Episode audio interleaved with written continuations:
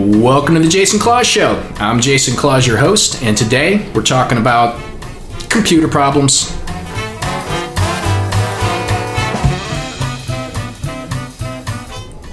Welcome to the Jason Klaus Show. This is a business podcast about the business of technology.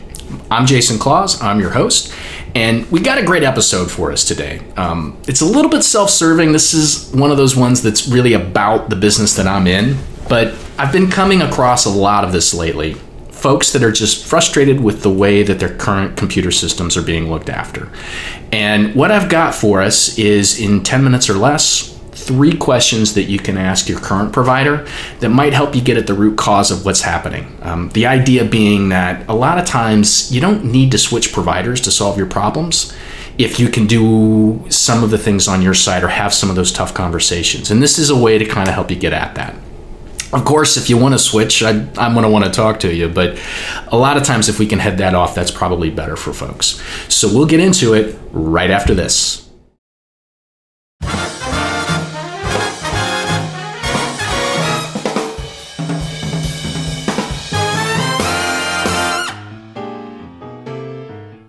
The Jason Klaus Show is brought to you by Ensite. I'm going to take a minute and read a five-star review that we recently got from Carolyn, and I quote, "The Ensite team is always prompt, courteous, and patient, and always gets to the root of the problem. I never feel rushed or foolish and always have confidence that the problem will be solved." Carolyn, thanks for sharing that. It makes me feel really good, and I know it makes the team feel good too. But you know, it begs the question. If you're not one of Ensite's clients and you can't say something like that about your current provider, we should talk.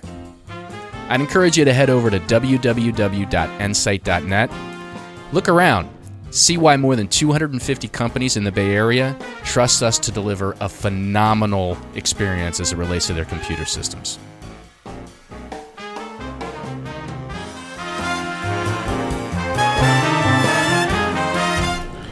All right, welcome back from the break. Okay, so like I said, today what we're going to be talking about is some diagnosing questions that you can ask your current provider when you're frustrated with the experience that you're having, right? No one goes into this business because they want to deliver a bad experience. They go into it because they think they can do a good job, and they really try hard. It doesn't always shake out that way. And the reason is, is because the characteristics of the business change as the business grows. And so what I've got here for you are some quick questions that you can ask when you're talking to your current provider to try to get at sort of what the root cause issues are, um, and see where you can go from there, right? Maybe you're able to solve things right off the bat with your current provider. That would save you a ton of hassle, because switching providers is, is there, there's a lot of risk attached to it, and there's a, there's a level of pain attached to it, just like making a switch in any vendor relationship. So first thing I want to go through is just kind of some of the common frustrations I hear when I sit down with people. It's a laundry list, some, ranging from it takes too long to respond when I have a problem. The same issues keep cropping up. It takes too long to set up new machines, and usually something's wrong or missing or incorrect on those machines when the setup gets there. That comes up all the time. I feel like the current provider should should know the answer to a lot of the questions they're continually asking me. I feel like I need to be doing all the thinking. I think they could do a better job following up. The finger pointing is a little bit frustrating. All of these are, are, are things that, that I hear on a continual basis. The one I hear most often is, I never feel like I have the same person twice. And as a result, I feel like I'm constantly training people on things they should know about my business. And this one is, is probably the one I hear the very most. All of these are reasonable things to, to, to have misgivings about. Um, Sometimes it, it's about the way that the current provider is delivering support. Sometimes it's about your expectation. Sometimes it's about what you're spending on it. There, there's all kinds of culprits that kind of sit at the root. It is never, in my experience, that the person that you're working with is is deliberately trying to to do you wrong. And and I think because technology is so intertwined with the business these days, it's real important to kind of take a step back from that. So we're going to go through some questions that I think you can ask to help get it at at, at, at why um, you're having the experience that you're that you're having.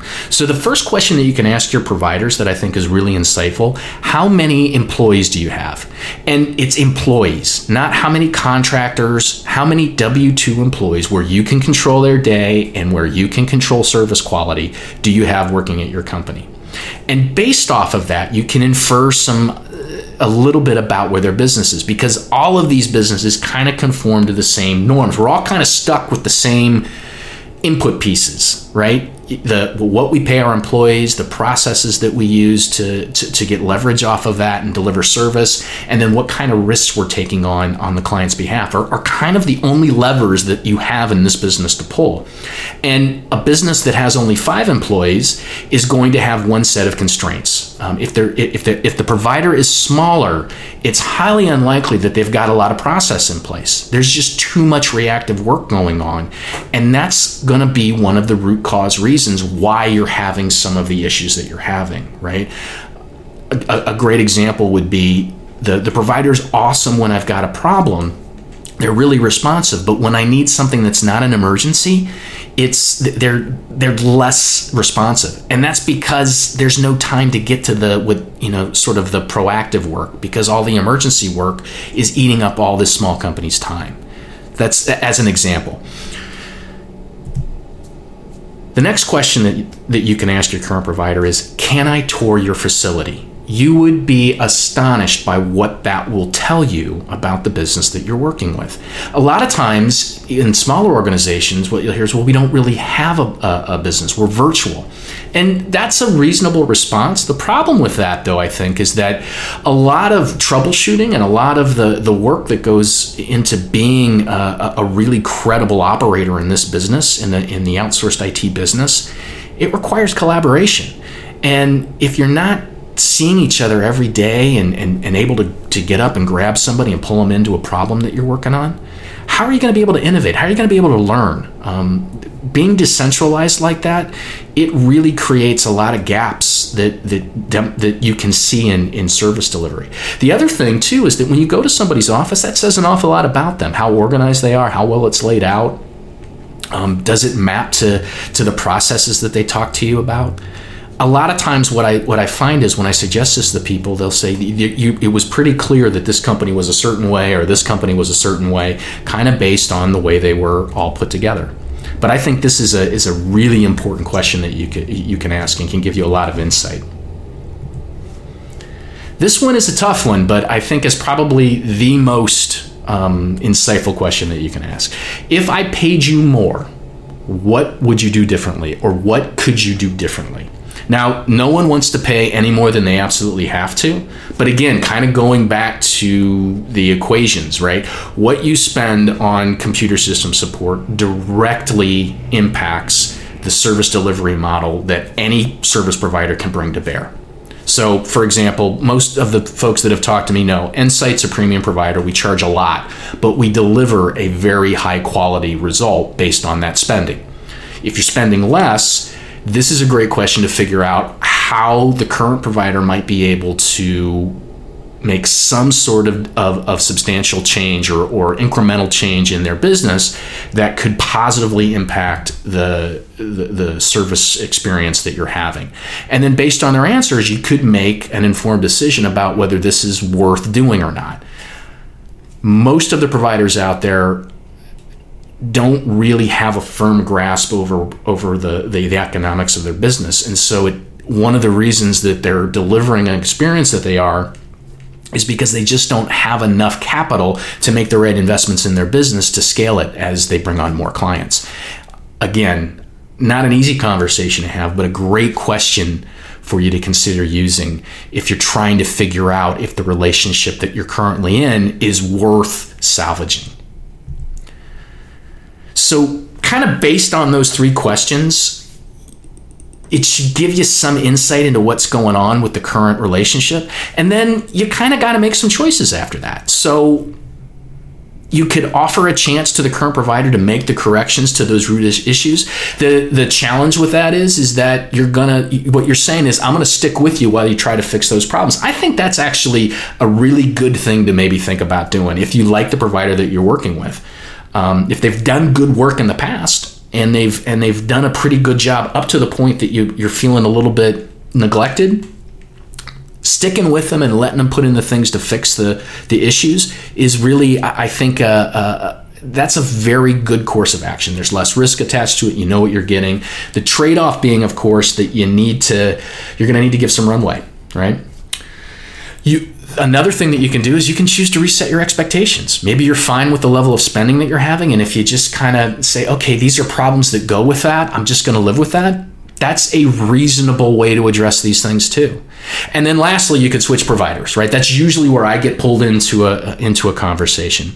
And for that, there's a, an evaluation process that you're going to want to take people through. And, and this last one, I think, is really important because you need to implement an evaluation approach that's going to have a high degree of success, that you're not just replacing one vendor who's delivering one set of experiences with another vendor that's going to be pretty similar.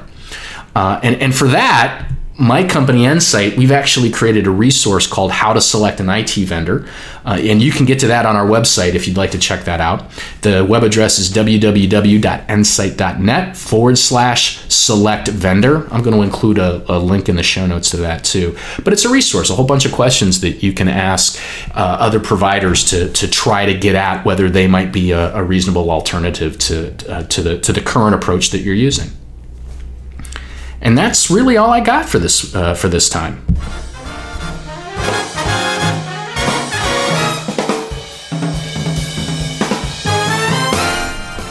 I hope you enjoyed this episode. I hope that it was uh, brought a little bit of insight. Uh, I don't know if this is where you're at or not in, in your business, but in the future, we'll be doing a couple of other episodes, just trying to provide. This is this is more for people that are that are kind of thinking about how they're approaching support.